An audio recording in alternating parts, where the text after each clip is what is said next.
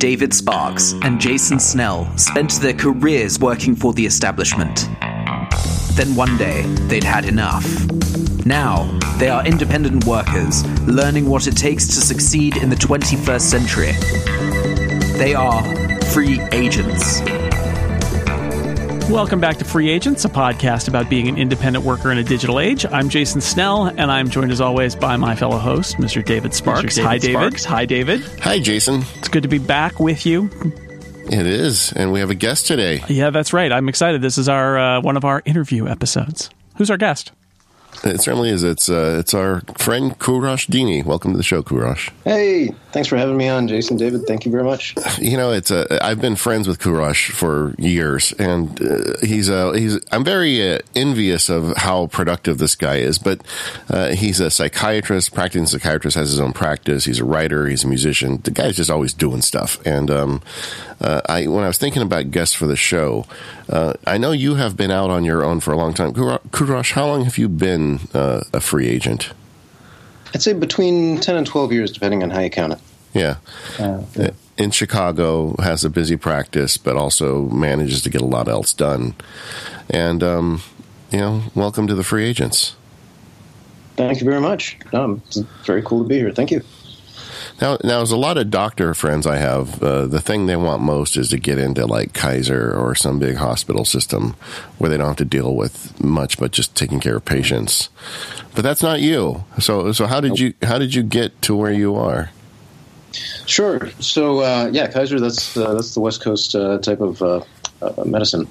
Yeah. So, uh, there's, there's, Wait a second, I don't know what that means. there's, that's, yeah, yeah, yeah. No, um, just there's there's a lot of different uh, groups, and Kaiser tends to be like West Coast. Uh, that's that's the group of medicine out, uh, like uh, that's the large uh, uh, insurance slash you know medical care thing that goes on out there in the Midwest and probably the East. That's not at all uh, here. We don't have that. We, like I'm affiliated with like uh, like private insurances and um, and and uh, self pay, and then also the hospitals tend to be, you know, they have their own contracts with all these, various insurances. Uh, but yeah, that's what I meant by that. So we have we have that too, but the yeah, Kaiser's like the HMO. Like uh, in the Northeast, you have like uh, Harvard Pilgrim is an HMO. I think I think it's the same kind of idea. I don't know. I don't know how it all it, it, it gets very complicated very quickly. I can tell you that. But but what I do know is is that you are just probably not a system guy. I feel like you and I have that in common. Right. Um, but but you were in a profession that would be very easy to get into a system. So I mean, how did you? I mean, when did you realize that wasn't for you? Uh, pretty quickly, I would say. So the transition itself um, was was quick. Once I finished my my fellowship at the the University of Chicago, I um, just started as an independent contractor. I was at um, uh, working uh, on staff at a hospital, but you know I wasn't an, an, an employee. Um, and then I would also sublet an office, and I was um, um, in a couple of clinics. So I was quickly on my own. But I guess the, the mindset of it, I, I should say, took you know longer to get there.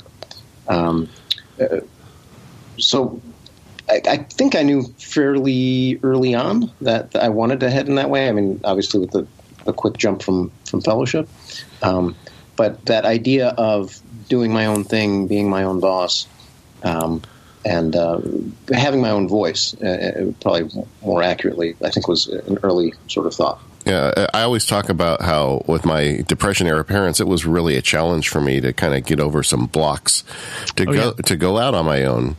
But uh, that wasn't true for you, right? I mean, your dad also was uh, an independent guy. Yeah, yeah, no, and and for much of his uh, working life, he's been uh, this independent physician, and so you know around the dinner table and you know just how things were, I always had him to look up to, and and uh, you know, to, he, he kind of modeled this idea of being on one's own. Uh, so that that made a big difference. Now, now, growing up, uh, you watch him deal with his practice. Did did he have any advice for you when you first went out on your own? Um, yeah, yeah, he did. Uh, I mean, it was a lot, and I, I think it was about hiring people that uh, could do the important things for you, not doing everything on my own. So, uh, for example, uh, getting a biller uh, would be. I know there are clinicians who do that themselves, but you know, he was like, "No, get get your own." Um, having uh, you know, getting an accountant involved, getting an attorney involved, getting you know, just lining up the, the, the people that would be good to have, and and then um, how how to go about doing that. Um, I, I, think, uh, and then also uh, having a network, having people around, having uh, people that you can talk to, and, and this sort of thing. These are all they they seem obvious, uh, but but they're not. And especially when you start off, you're just kind of like, "What am I doing?" And and and he kind of like helped me. I'd say, really, just like, okay, here are the basics. You need these things. Well, well, I do think that helps. I mean, both Jason and I kind of had a chance to get established in what we were doing uh, before we went out on our own, and, and you did it, as I understand it, basically from the beginning. Yeah, and uh, par- partially I, I, maybe I had a worry that if I started getting too much into, um, let's say, the academic approach, you know, there's, I guess there's three major ways to, to go about being a physician. If I'm thinking about it, one is um, uh, going the academic way. One is going the um, uh, hired way, let's say, by a large um, insurance or uh, hospital entity, and the third is to do it on your own. And I was worried that if I did one of the other two, um, I'd become too used to it. I'd become too acclimated to it to want to uh, start striking out on my own. So I was like, okay, I'm going to do this. I'm going to do it at the beginning, and if I can't do this, then I'll make the transition back. Um, so instead of, I guess, a lot of uh, maybe more often you'd think of it going in the other direction. Let me just try to understand things, and then then I'll try to go it on my own. I was like, nope, nope. I want I want to give this the full uh, run before I try uh, do anything else. Gutsy. Yeah, yeah, I suppose so. I, I, didn't think of it as gutsy at the time, and but looking at it in retrospect, perhaps yes. um, you know, I, I, think the thing is though, I had the the drive to always want to say my own thing. I always had my own in, interest in um, uh, thinking things through my own way, uh, ma- managing the practice the way I want to. Um, so, for example, uh, nowadays I'm seeing clients uh, um, for full sessions of you know therapy and medication, uh, 45 minutes. Um, usually, if you're hired, you're not going to get the luxury of that sort of time. Um, you you um, have less time, and your focus is different, and um, you can do good work, but it's different work. And and I like getting into the nuts and bolts of the, the therapy aspect of things.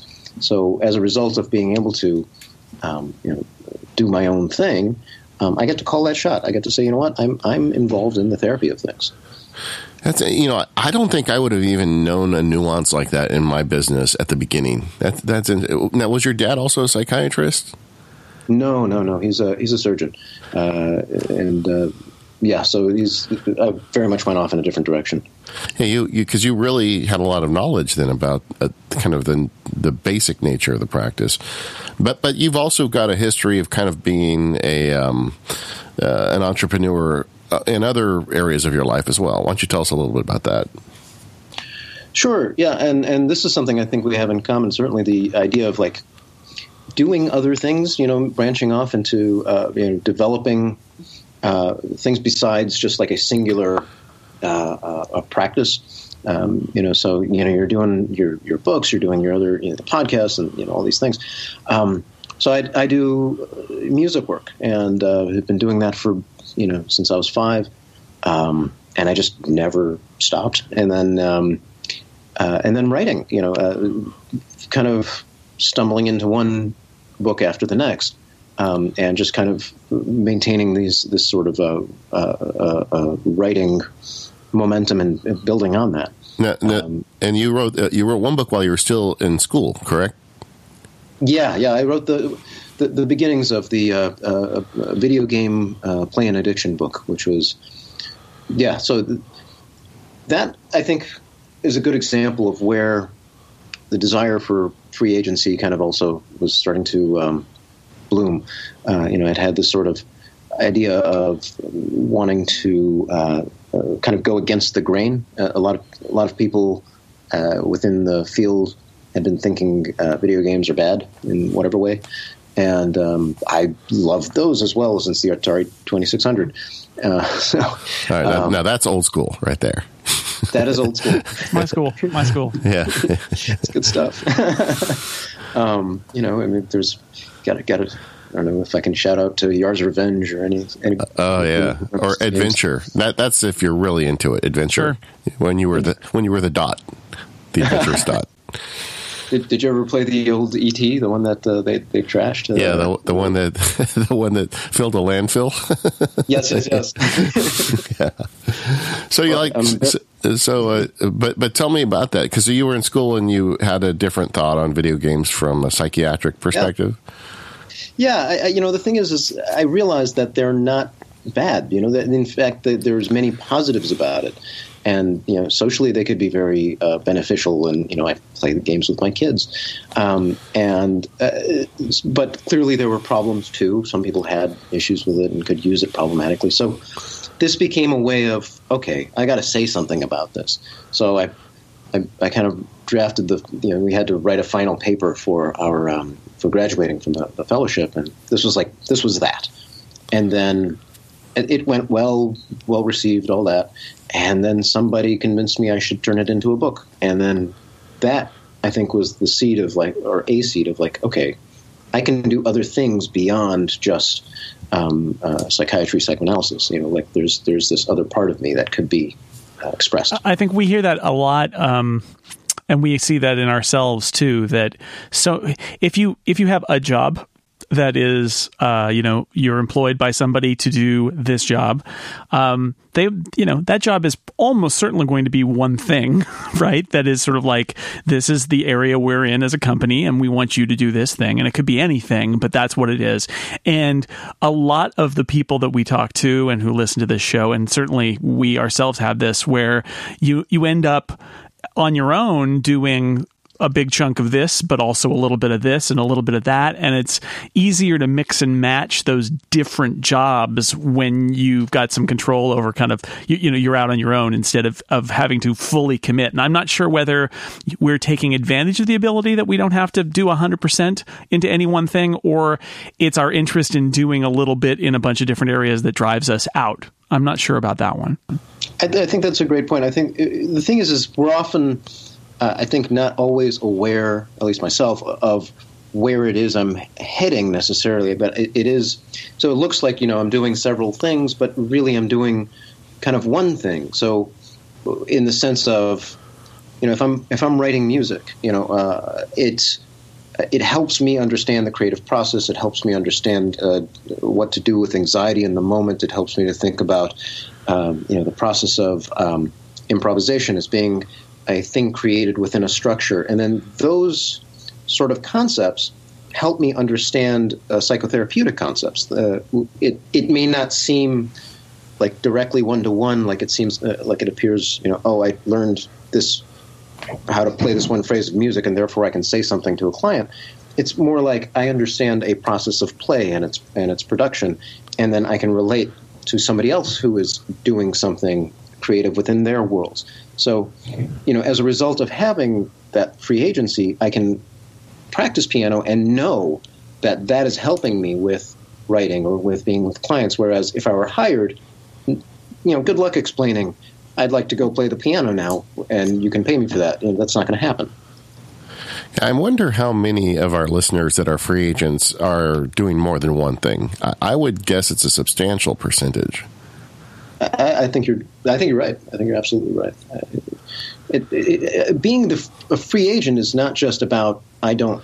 It's not just a negative. It's not just I don't want a boss. It's much more, I think, a positive. It's like I want to say something, be something, develop a certain lifestyle um, and that will require my own agency to do that. You got it, brother. the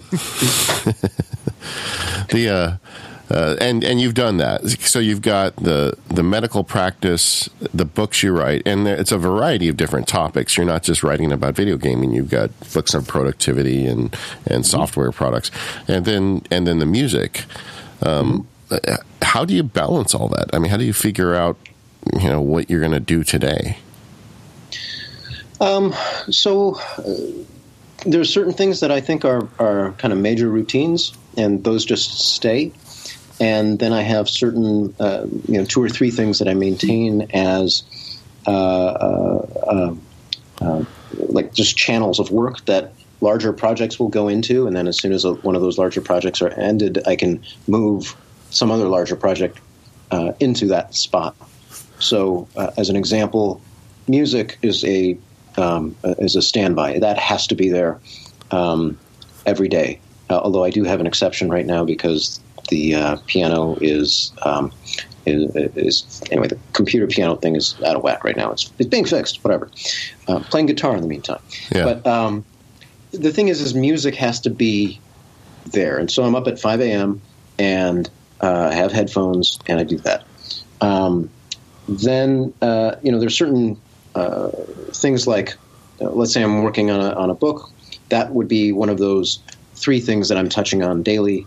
Um, and uh, or you know, uh, for example, preparing for for uh, this interview to talk to you guys, I, like I'm like, okay, got to make this important sort of something. I'm boom, I'm moving that into my active sort of things list, and so it's there daily while I work on it uh, until um, until it's not, and then I can put something else there.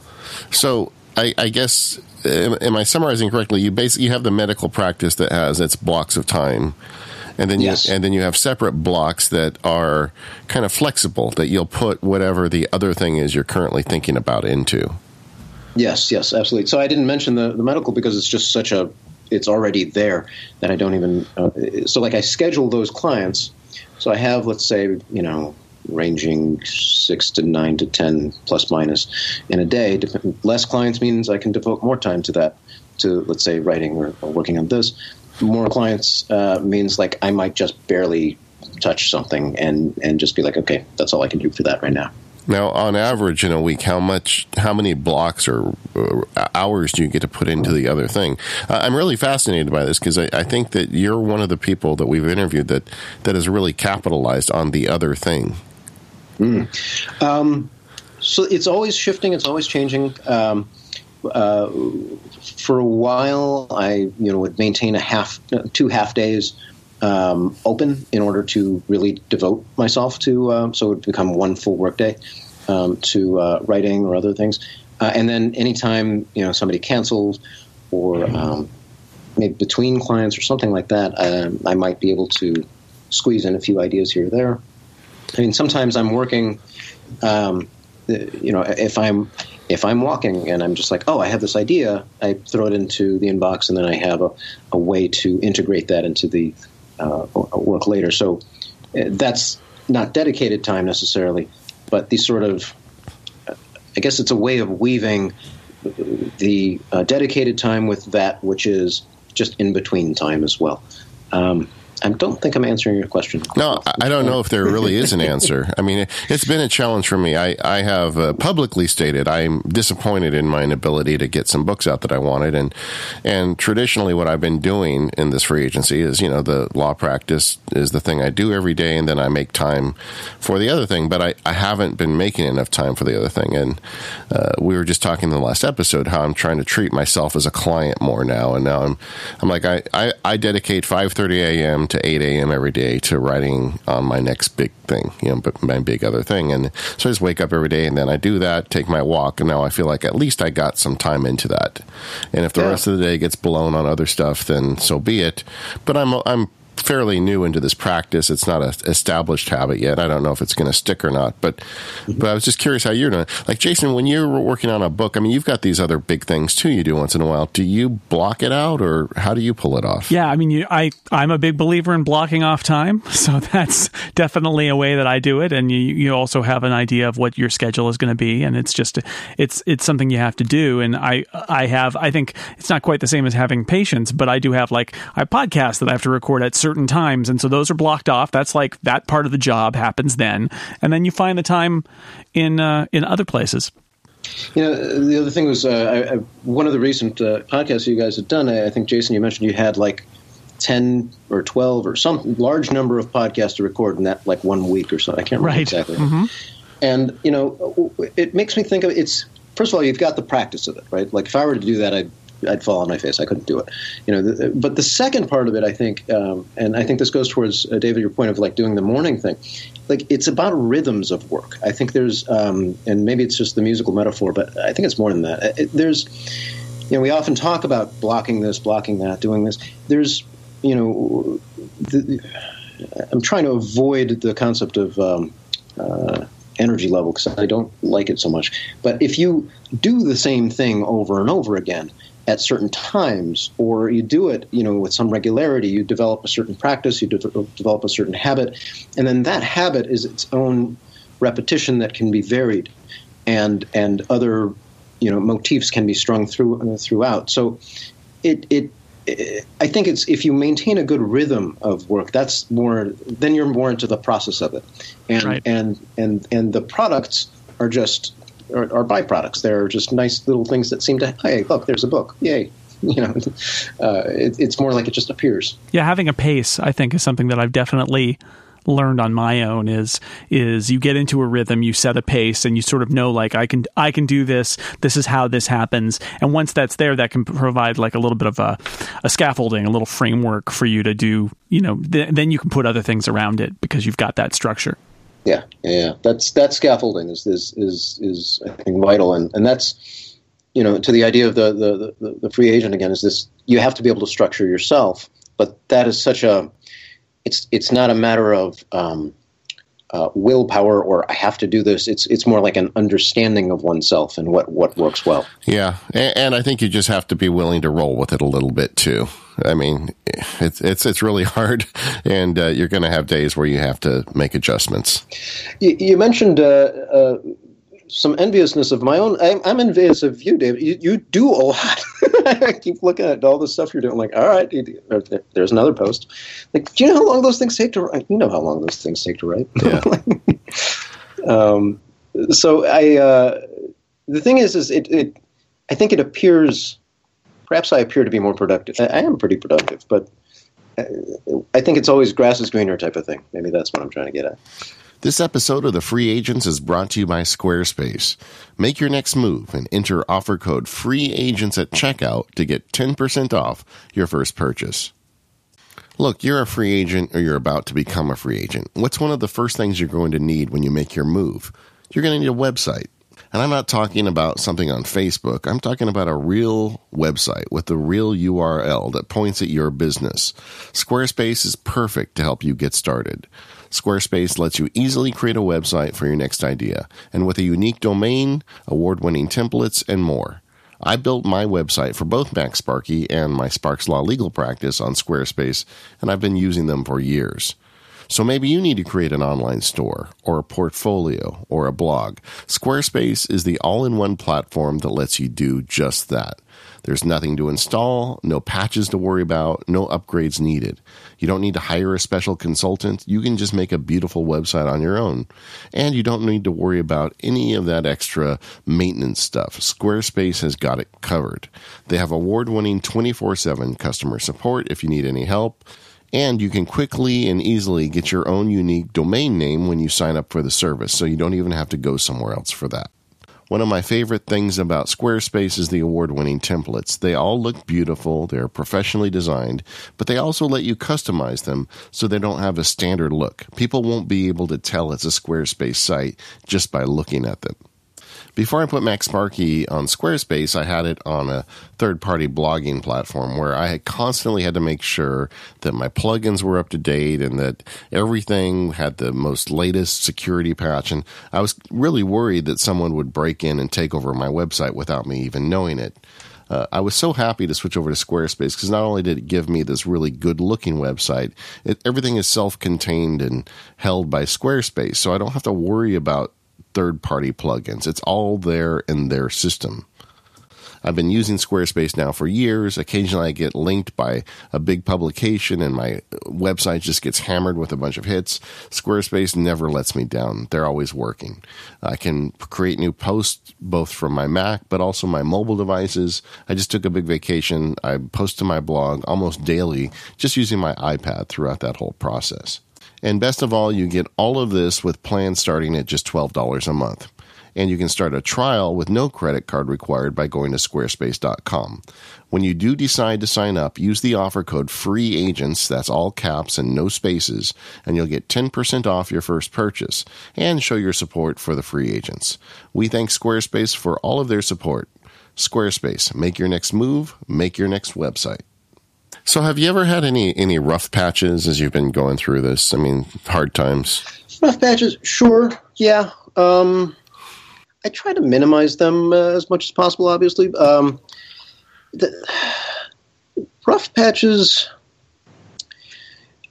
The way I deal with it is, I think that initial um, uh, advice that I got uh, from my dad, which was, you know, have people around uh, to to connect with. This idea of um, uh, you know, if I have a difficult time, if there's something going on with, uh, you know, a case I'm trying to figure out, if there's um, something going on with my own, uh, my, uh, you know, when I'm struggling with a, a book I'm writing, it's having people nearby that you can bounce ideas off of um, makes a world of difference.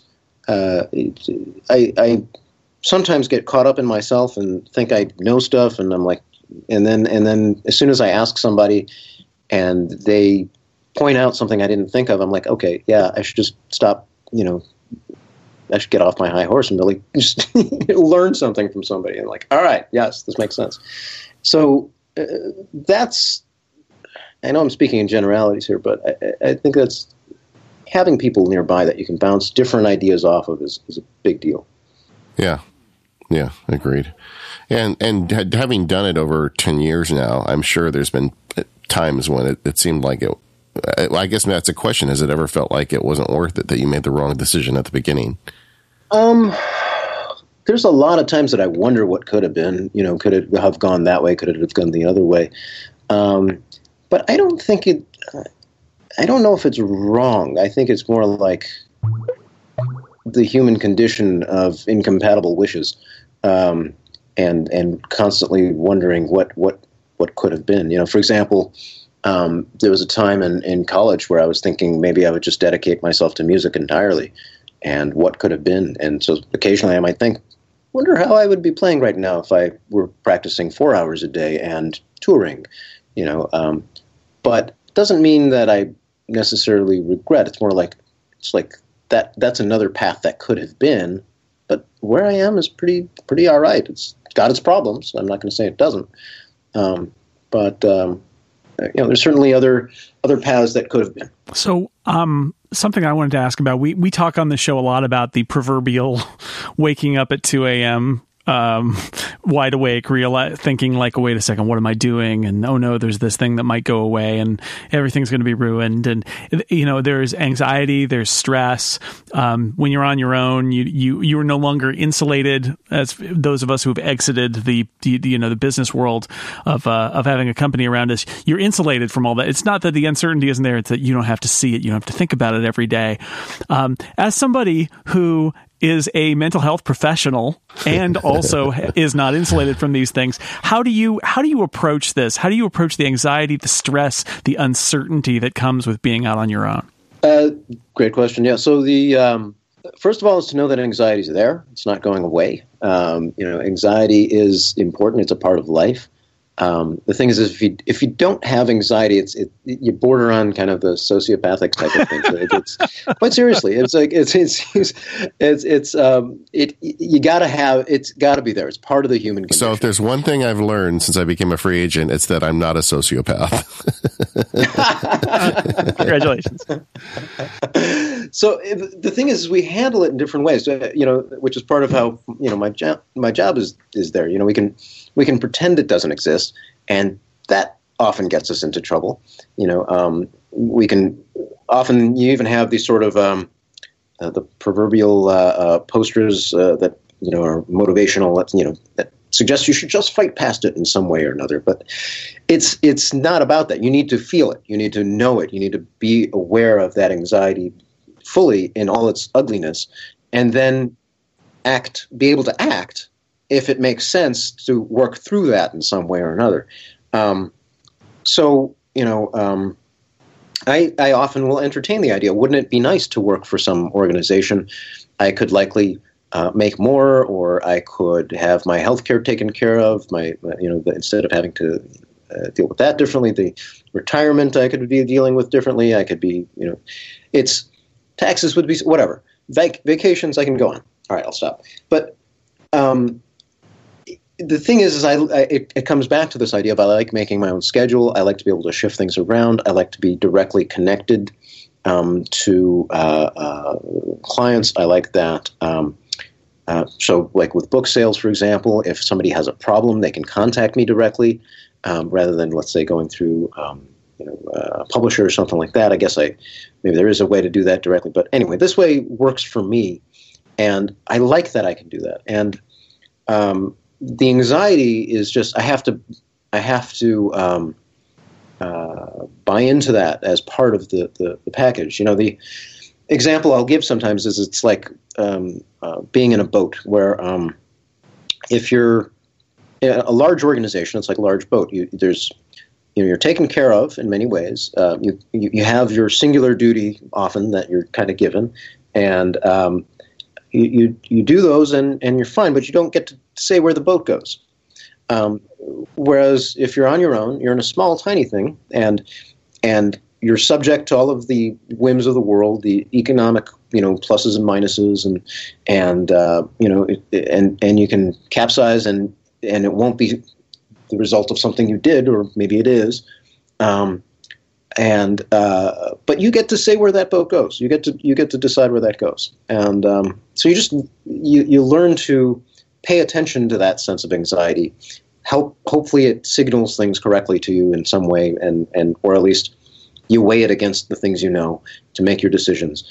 And um, when when you do that, and when you really feel like I think you've kind of settled with a feeling of anxiety, when you know you're not getting, you know, new thoughts coming to mind, maybe you're starting to ruminate or you know, new idea, then, and you're able to act, uh, then it, it it tends to shift that anxiety to excitement. It tends to make it more of, um, um, uh, yeah. Uh, uh, another analogy, if I can add it, is like um, going on stage. You know, a lot of people deal with stage fright. Um, but if you practice it um, then uh, oftentimes that anxiety shifts into excitement. Uh, it, uh, it, depends on that practice. It depends on how well you're starting to feel like you're doing with things. Um, but uh, uh, you know, I think it's worth it in the end to to to manage it that way. I, like when deciding to go on your own, that that was a very stressful time for me. You know, it was very hard to, you know, is it going to work? Is it going to fail? Am I giving up a job and I'm going to go hungry? And and my wife and I had several conversations about just that. They're like, well, let's take worst case scenario. You know, let's just get comfortable with that. Let's pretend I quit the job and I go out and I don't have any clients come and nobody buys the books and I don't make any money. Well, what would you do then? Well, you know, I'd, I'd go get a job.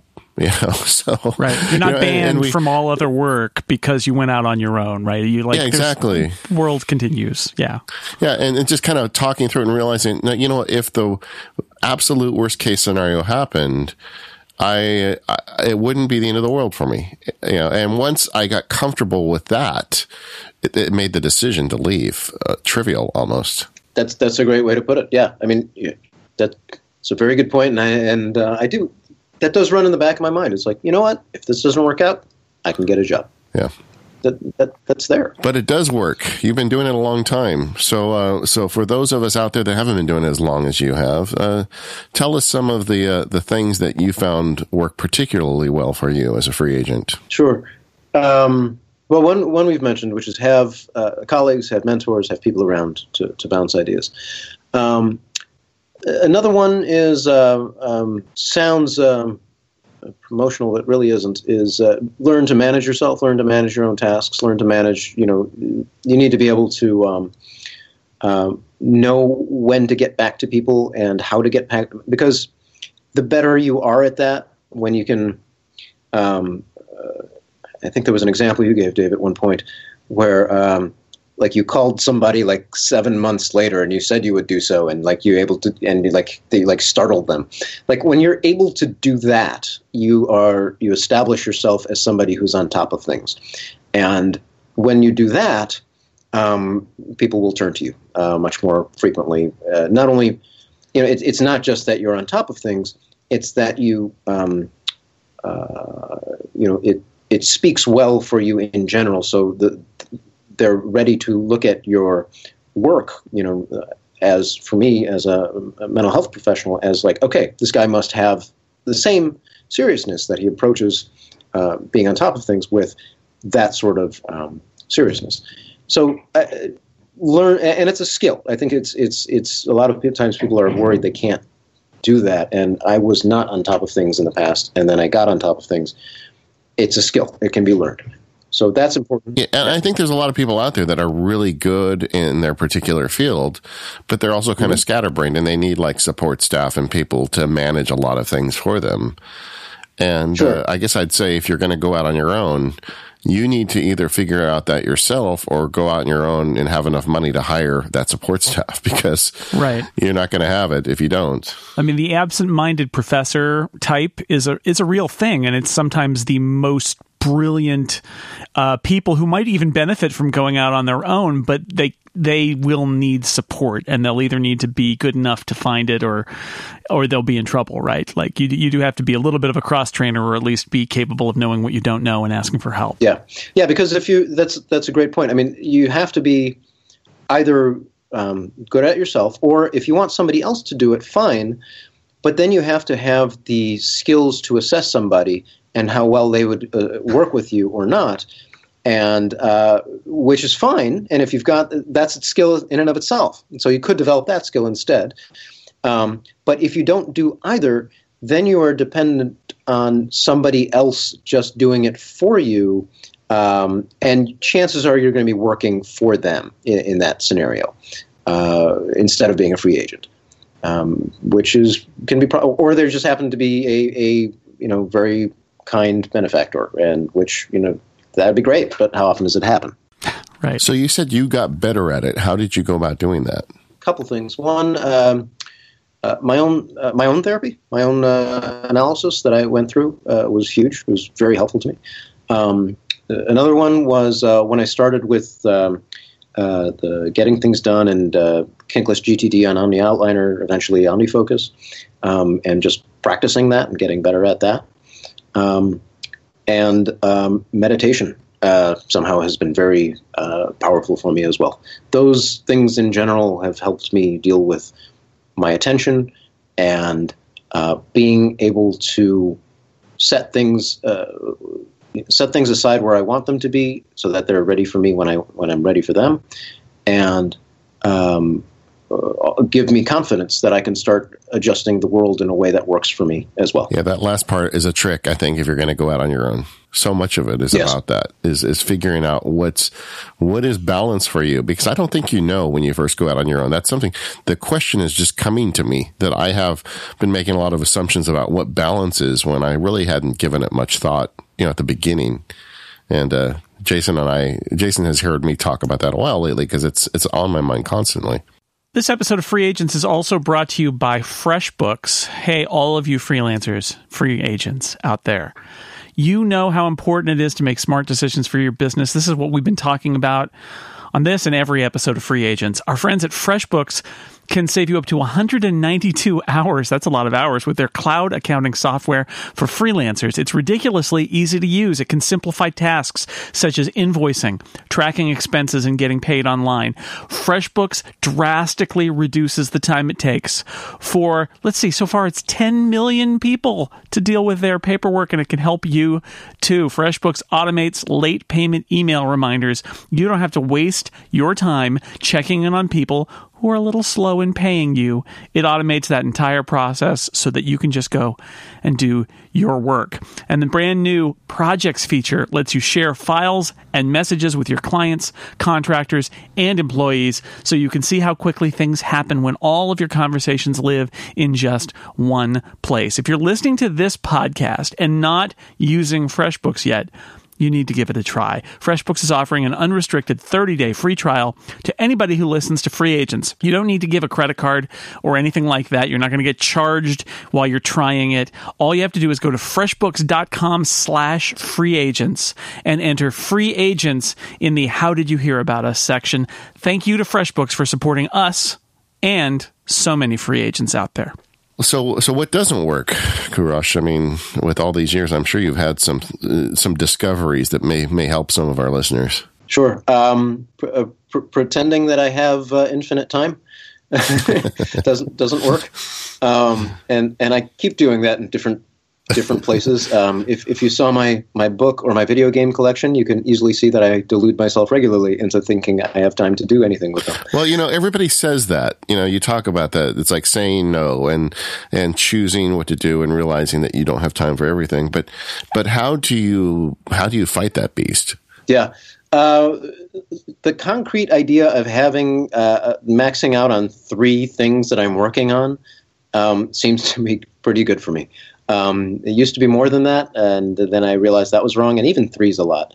Um, uh, that's in addition to all the clients that I see and uh, the piano that I play. But if I maintain that number, and um, somehow that works, somehow I, I, I, just have like, okay, I'm going to touch on each of these things daily, and on the days that I have more time, I can delve more deeply into them, um, and and, uh, and and keep going until they're done.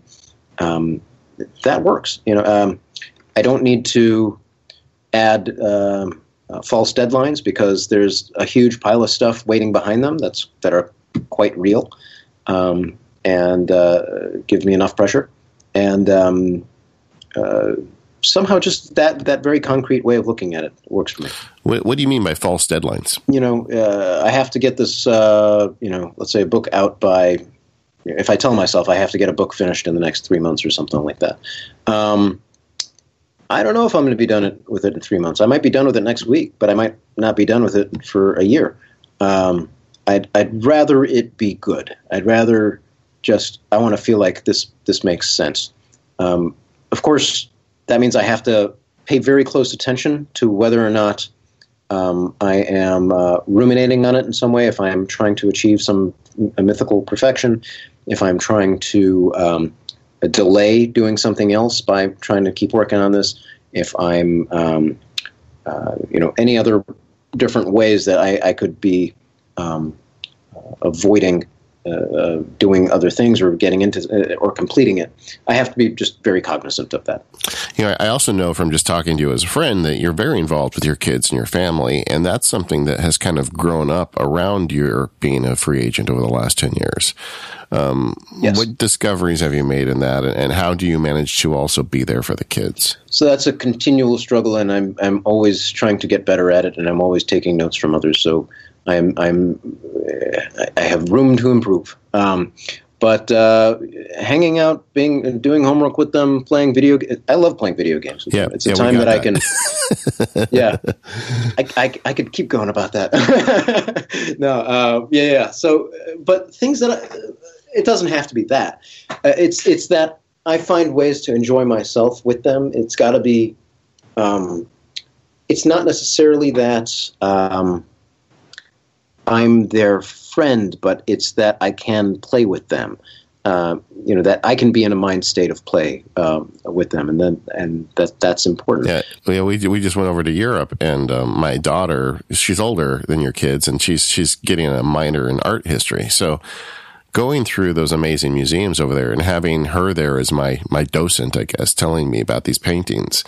Uh, as a hmm. father, having your daughter teach you this stuff, I, honestly, it was probably the highlight of my trip for me. Just it was just so fun having her to see her excited about this and showing me this and telling me a bunch of stuff I had no knowledge of before. It was great.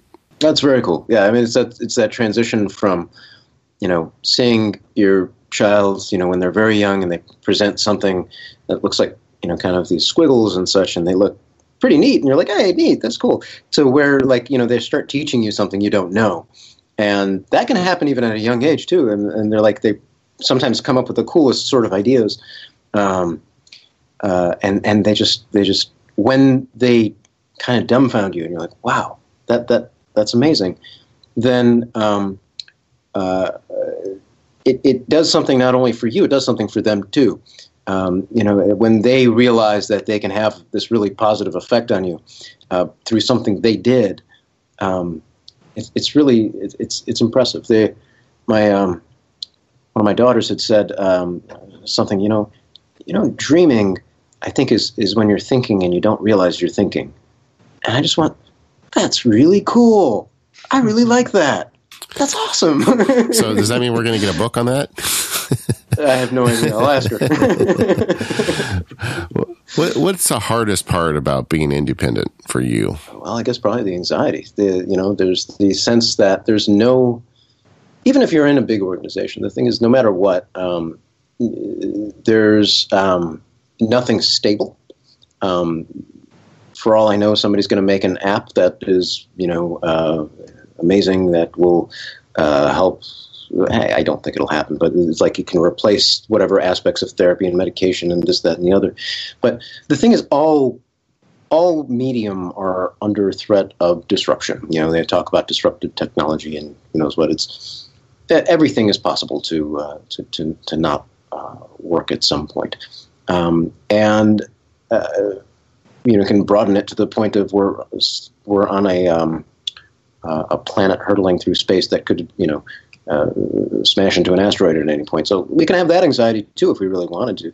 Um, so, but but having that sort of free agency, there is a very palpable sort of like, hmm, I'm at the whims of whatever economic something that's going on. What if you know that you know three people wrap up their um, their uh, uh, their therapy in the same week, then what do I do about that? And well, okay, I know exactly what to do about that. I can call this person, that person, and say, okay, this goes. Oh, well, maybe I could focus more on my writing at that point. Oh, but it's like you always have to kind of think through these sort of sort of scenarios.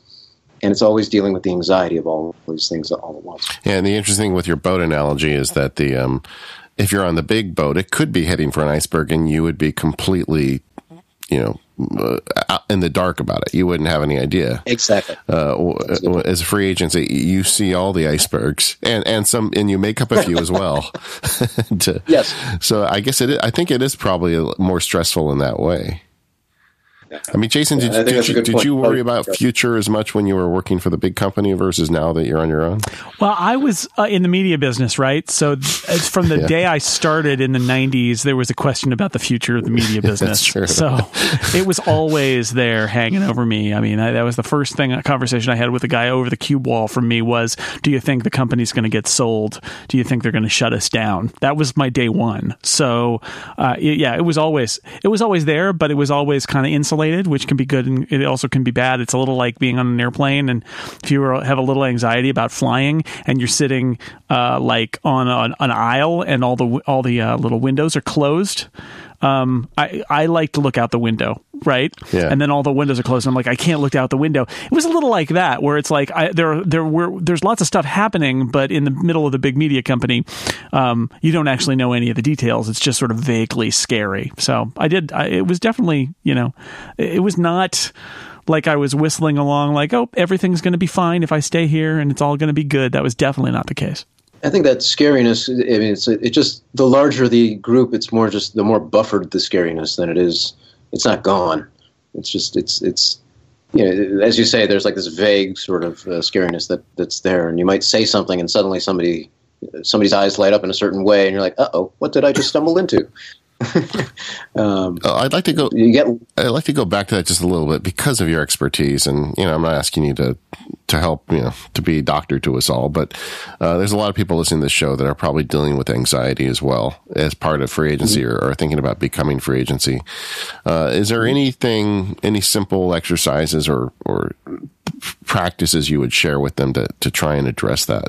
To to manage the anxiety itself. Yeah. Um, I, I wouldn't be able to give like a, a, really clear, like simple something to do. I can say what works for me, um, at least uh, um, a little bit, um, and um, you know, like probably the broadest thing that I think has helped me, the simplest thing that has helped me is meditation. Um, it's it sounds like, um, and and really that's all that is is a regularly practiced focus on some predefined object you you choose a thing, you focus on it, and um, uh, uh, and then when your mind wanders, because minds wander, you gently bring it back, and and uh, you do that regularly. And uh, some people actually have a hard time with that, so I can't make a general recommendation. Yeah. Everybody should try this. You know, I I've, i know some people uh, have you know actually they feel worse with it, and I'm like, okay, well, can't do that. I, I have um because um, I've been I've had a meditation practice for like 15 years at least. Actually, I have to stop back and think about it. And the kind I do is, is what they call mindfulness meditation. It's just basically trying to clear your mind, and it, it's amazing how hard it is when you start, and you get better at it with time. And uh, for me, I didn't see any results from it for like six months when I first started it. But then at the end, I realized that I very rarely got upset about things. It's like I it just slowed down my brain enough that I could process things, and I I do think that's been a big help for me in dealing with anxiety over the years. For me, you know. Sure. Yeah. It, it's it, it is one of those. It's uh, it, you know whether and everybody's different, and and what object you choose, whether it's about clearing the mind, whether it's about focusing on breath, whether it, you know you can choose very very dire things if you wanted to, if you were really good at it, or you can choose very simple things. Um, and uh, but everybody kind of has their own reaction to it. So anyway, so in answer to your question, I can't make a general yeah, okay. uh, statement. I didn't mean to put you on the spot there. I think about yeah, um, but but it is uh, it is helpful to know that we're all dealing with this stuff, and uh, and it is nice to know that, that even Kourosh has got to struggle with a little bit. Yeah, well, I mean, uh, I'll, I'll, add one more thing. Is my own therapy was was hugely helpful. I said it before, but I'll, i think I can't understate it. I think it was really a big deal. Um, and uh, you know, it's it's not like things would have been horrible without, but I think it was just uh, the analytic sort of in depth sort of. Um, exploration of self, I think, was was uh, made a big difference and, and helps me learn how to manage my own anxiety. I know you you talked about sometimes thinking about what if uh, with other scenarios, but now being in it at least ten years, uh, if you had the decision to make over again, uh, would you go free agent again? Yeah, I think I would. Yeah, I think um, yeah, yeah. I'm I'm pretty happy with the way things are. There's you know, ask me on a day where I'm having, uh, you know, uh, one of my harder days. Uh, even then, I think I, would still say I'm, I'm, I'm all right with it. Um, but doesn't mean I, I don't uh, whimsically wonder what if. Yeah. well, well, thank you, Kourosh, for, for coming by and sharing your free yes. agent story with us. Thank you very much for having me. I, I really appreciate this. Gang, if you want to learn more about uh, Kourosh, you can go check it out. He's got a great book on OmniFocus called, uh, you go to usingomnifocus.com. Um, you can also go to Kourosh Dini, K O U R O S H D I N I dot com and, and learn more about all the stuff he's up to. He's got some great books, one on being productive, uh, one on video game play and addiction. So maybe that's for you. Yeah, absolutely. And uh, we'll be back in a fortnight where David and I will talk more about our own feelings because that's apparently what we do now on this show. Uh, but until then, thanks to everybody out there for listening. You can get more by uh, tweet your your comments and questions at Free Agents FM, and you can go to relay.fm slash free agents, of course, and click the contact link to email us and to see all the episodes for the show. But until the next fortnight, David, it's been a pleasure as always. Yes, it has, and we'll see you next time.